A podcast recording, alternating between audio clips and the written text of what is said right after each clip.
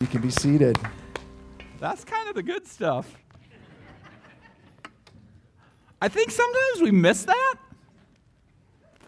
I mean, both that it's the good stuff and that at the point of history, there was a point of history in which darkness thought it had won.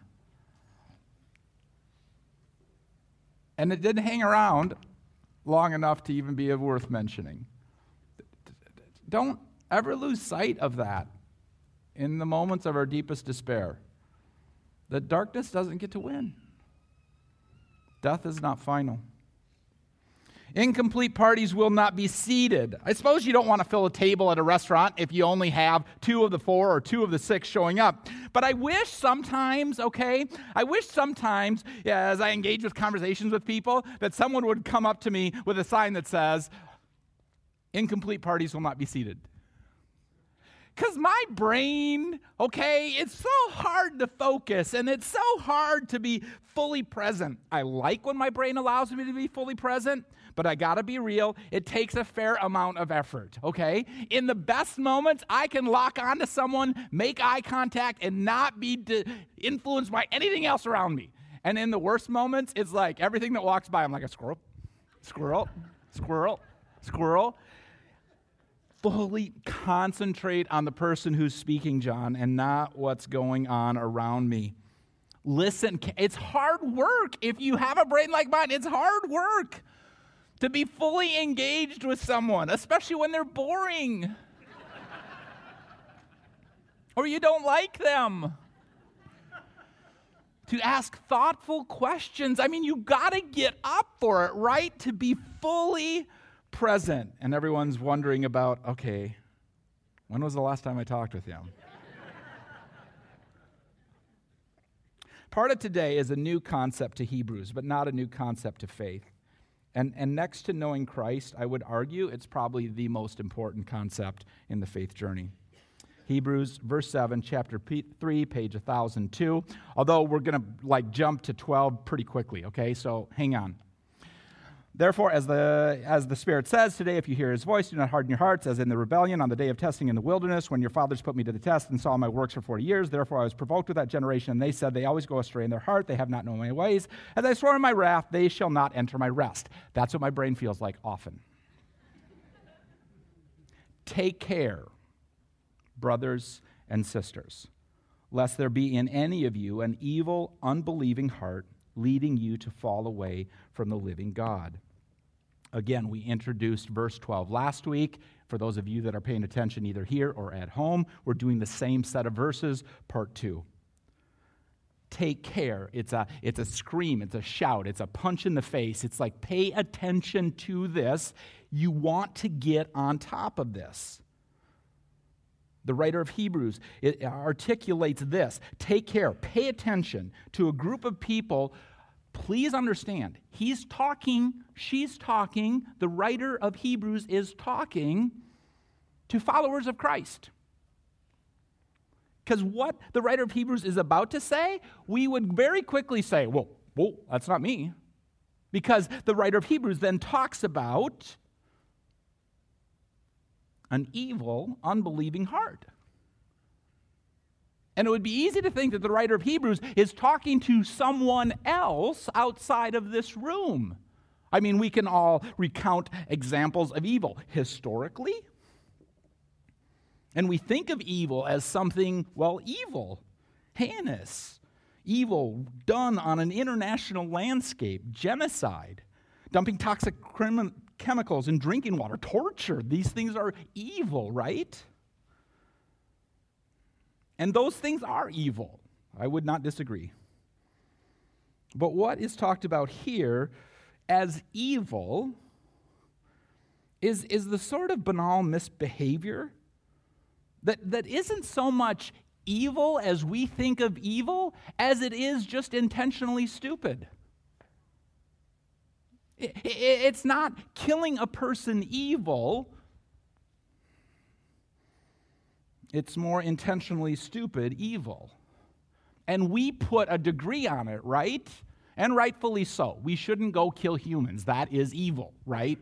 We have a uniform value of life. From the little tiniest life to the oldest life, life has value. We shouldn't go killing life, okay? But evil is evil. And the evil that is described here is this sort of intentionally stupid evil. This sort of, oh, it's just minor disobedience. It's not that bad. It's just stupid. And the writer of Hebrews is like, no, it's evil. And it is absolutely devastating. And keep in mind, again, the writer of Hebrews is talking to us, followers of Christ, and is urging them to be vigilant, urging us to be vigilant, to guard our hearts, the thing that is the center of our executive function, our ability to get things done, how we think, how we act, how we do, right? He's not, she's not, the writer of Hebrews is not talking to an unbeliever. Talking to a group of folks that might be tempted to think they have nothing to worry about. Our hearts, your heart and my heart, is what the writer of Hebrews is concerned about this. Last week we talked about the antidote for an unbelieving heart. Verse 13. But exhort one another every day as long as it is called today, that none of you may be hardened by the deceitfulness of sin. Turning it around, getting away from this unbelieving, evil heart, even though it's not evil in the sense of killing people, but it is evil in that it tears us and rips the relationship that exists between us and God through His Son, Jesus Christ. Turning it around, you've got this. We've got this. We can do this. And the way that we do this, verse 13, exhort one another. Now, it doesn't say it specifically, but there is a strong, strong hint of community here. And if it's one thing to know Jesus Christ as your personal Lord and Savior, I would say the thing to know Jesus Christ as your personal Lord and Savior, it is equally important to be in community. We don't exist well outside of community. Think about the last year. One of the hardest things for me personally is that we weren't together. We weren't experiencing this thing. And if nothing else, let that just commit to the value of being in community. That when we are together, we can say we can do this thing together because we are united in Christ. That we should live today, that we should exhort, encourage today, that we should be fully present today. And as we look forward to this upcoming week, think about the week as it lays before you. Okay, where are the places, where are the pieces, where are the times where you will need to be encouraged? Where are the times and places where you have the opportunity to encourage someone else? The opportunities that will present themselves to us to live fully committed to the pathway of Jesus within the context of Christian community. The second part of 13, but exhort one another every day as long as it is called today that none of you may be hardened by the deceitfulness of sin. See, it's this duality that's constantly going on, right? It's the war, it's the battle that exists inside of us.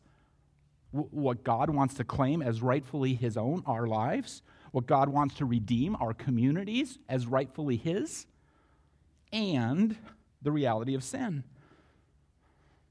And again, it's not this. It's not sin on this global gross scale. It's, it's, it's, it's the subtle things, right? To be hardened by sin, to be hardened by deceit, to be hardened by cynicism, to, to mistake that of, for what the sin tells us as opposed to what God tells us. What sin tells us that the world is against us. What God tells us, I'm for you.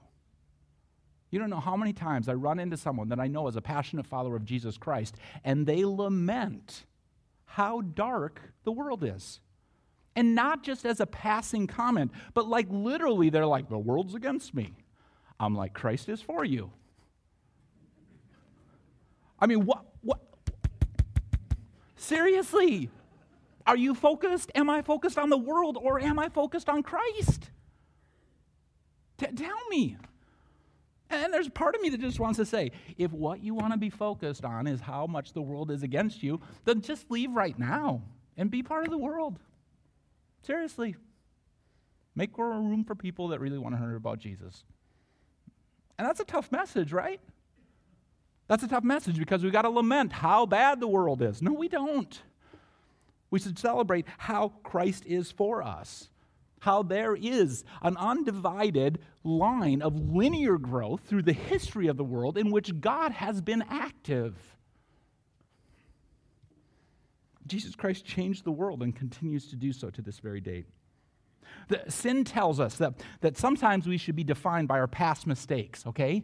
But then in a wicked twist, okay, sin tells us, but you shouldn't apologize for your past mistakes. And so sin gets us in both ways, right? It's like, okay, you're defined by your past. You should feel bad about who you were, but don't ask for forgiveness for what exists in the past. What? It doesn't work that way. Not well, at any rate. Certainly don't be willing to forgive others. That's what sin tells us. Be held captive by regret. That's what sin tells us. Look out for self. Want what others have. Pursue what you want. Anger is just a good motivating tool. Can't get it done unless we get angry. Brilliant. Absolutely brilliant. Sin tells us that we should define success by power or wealth or career, that we should be the first, be the strongest, be reliant on no one. That's what sin tells us. It is a wicked traveling companion. And, and like a little tiny pebble in the shoe, we let it in all the time. And it happens in small ways. This last week, I was a friend of mine, um, whose name is Brent, invited me to go on a ride, you know, and I'd never ride, rid, rode, rid, road, ride. I'd never been on a bike with Brent before, okay? And so there's a little bit of what you're, you're feeling the situation out, right? And so you're like, you, basically, you're asking, how good are you, and will you hurt me? I mean, that's basically what you're asking, okay? But you're asking it in really subtle ways. You're like, well, you know, at what pace do you like to go? Or, you know, or what's your riding been like this year? He's like, oh, well, my longest ride this year is 65 miles. That's not a bad number. That's a pretty good number. And okay, well, what pace do you ride at? And he's like, well, you know, I can't, you know, much over 20, I can't sustain that very long. I'm like, holy cow. and I've said things like, I never get passed on the trail, which is hyperbole. It's a joke. This last week, Anna and I are having a conversation. She makes some outlandish statement, and then she leans in and says, hyperbole. and so I'm like, okay, I'm, I'm just, and, and then, okay, so then you take, okay, so he's a little bit shorter than me, he's a little stockier than me, okay, but that doesn't mean much on a bike because you can have a big heart, big lungs, and big legs, and it doesn't, okay? He's been riding a lot. I haven't been riding much at all. He shows up. Exact same bike as I have, except he's tricked it out with a better wheel set. Okay? When you spend almost as much on your wheels as you spend on the bike, you're kind of in a different category. I'm like, what is this gonna? So finally, we push off from my place about 6:35 uh, Thursday morning, and, and I find my final words were, okay, here's the deal: either you're gonna be faster than me, or you're gonna be slower than me. Let's have a good time. But that's not what I'm feeling inside. The warm up for the first five miles. I'm pedaling consistently. He's pedaling and then coasting, pedaling and then coasting, which is what I do when I ride with someone who's slower than me. Why does it have to be about competition?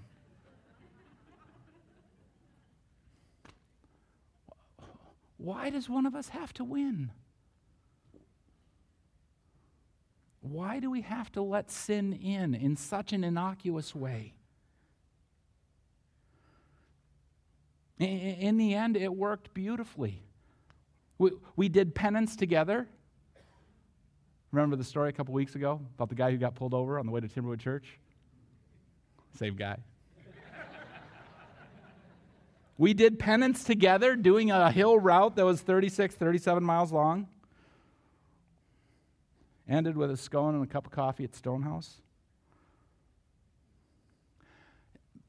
Sin can enter in the most innocuous of ways. That's why the writer of Hebrews is just screaming at us to watch out. If we let sin enter, verse 18 and 19. And to whom did he swear they would not enter his rest, but to those who were disobedient? So we see that they were unable to enter because of disbelief, unbelief. The, the, lack of rest versus a Sabbath, it, it's not a case of no work at all. To, to not be able to work is, is a horrible thing. If you're rich enough to not have to work, I feel sorry for you. And if you're at a place where you've had prolonged unemployment, you can't find work or can't work, I feel sorry for you. So it's not saying no work at all. It, it's bad to not work. But a proper view of work is key. And the playoff is disobedience versus obedience. The playoff is lack of belief versus believing. And we allow our work to be the thing that defines us often. And we miss that following Christ is the most important thing. And no belief produces no rest. And so, can I challenge us a little bit, revolving around these ideas? Okay, if I'm not well rested in life, is it because I am being disobedient to what God wants me to do?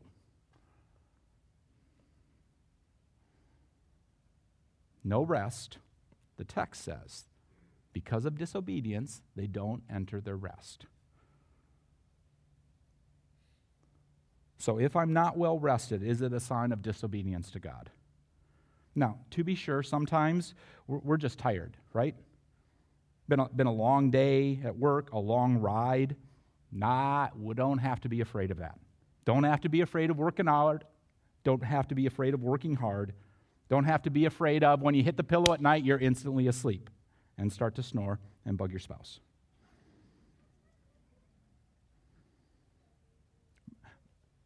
But what I'm arguing for is the chronic chaotic existence, the person who says, I am always tired, I can never get caught up. And I wonder if it's because we never rest, we never take a Sabbath. And is it because we don't take a Sabbath, thinking I'm in control, can't take a day off because I got to work? Or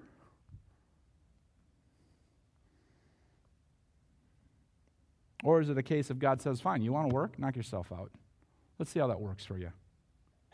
And God doesn't allow us to rest because we're being disobedient. And if we allow our mindset to be changed, if we move from a lack of trust to trusting that God has got me, will that rest then be a reward that we can properly understand? Belief in Christ or self, the writer of Hebrews is arguing. We end back at 13. But exhort one another every day as long as it is called today.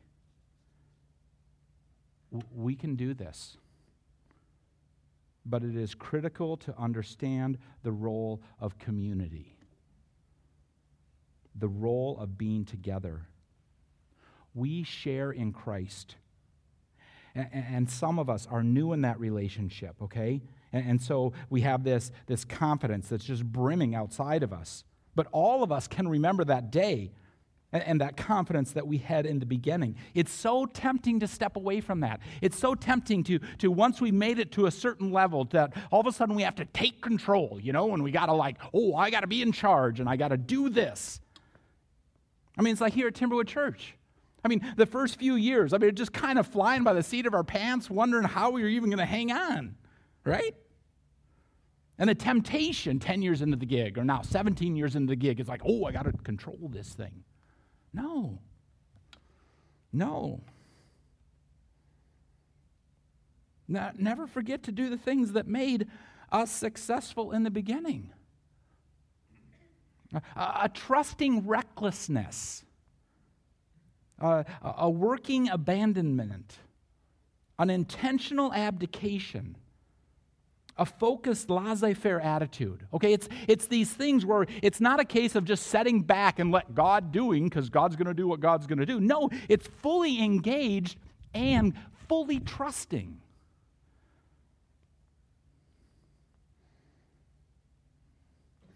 Allowing the good and the bad to come. And yesterday morning, for me, the emotions were particularly fierce just coming in waves. So many thoughts, so many emotions, both good and bad.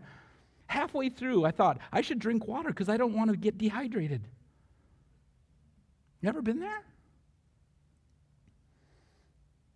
Confidence waning, emotions on edge, the bear charging.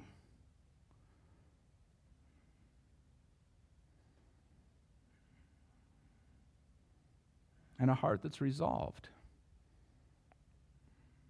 Because someone comes up alongside you and says, You can do this.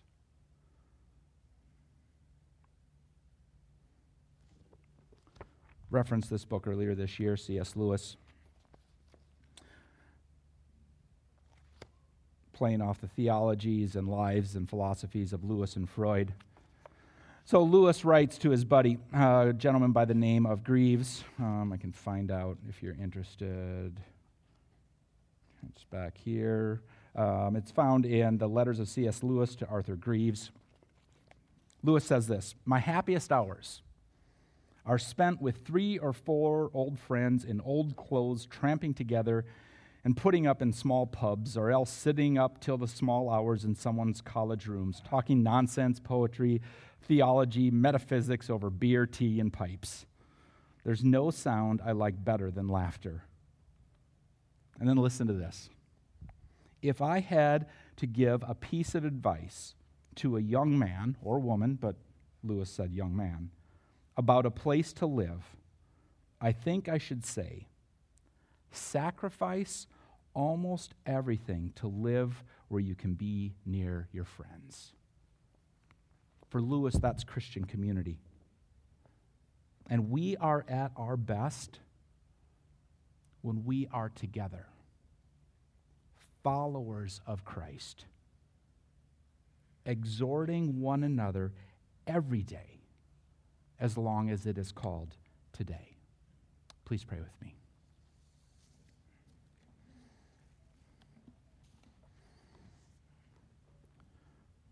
Father, for all the times I've let sin make me cynical. For all the times we've let sin harden our hearts.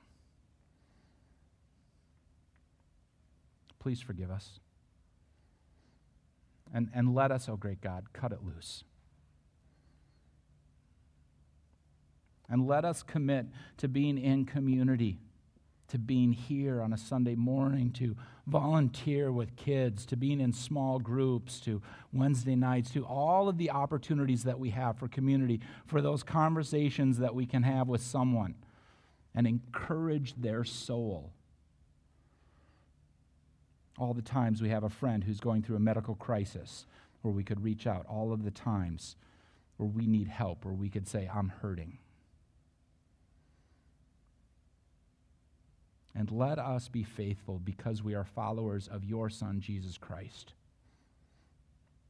Let us be found faithful to exhort one another every day, as long as it is called today. It's in Jesus' name that we pray. Amen.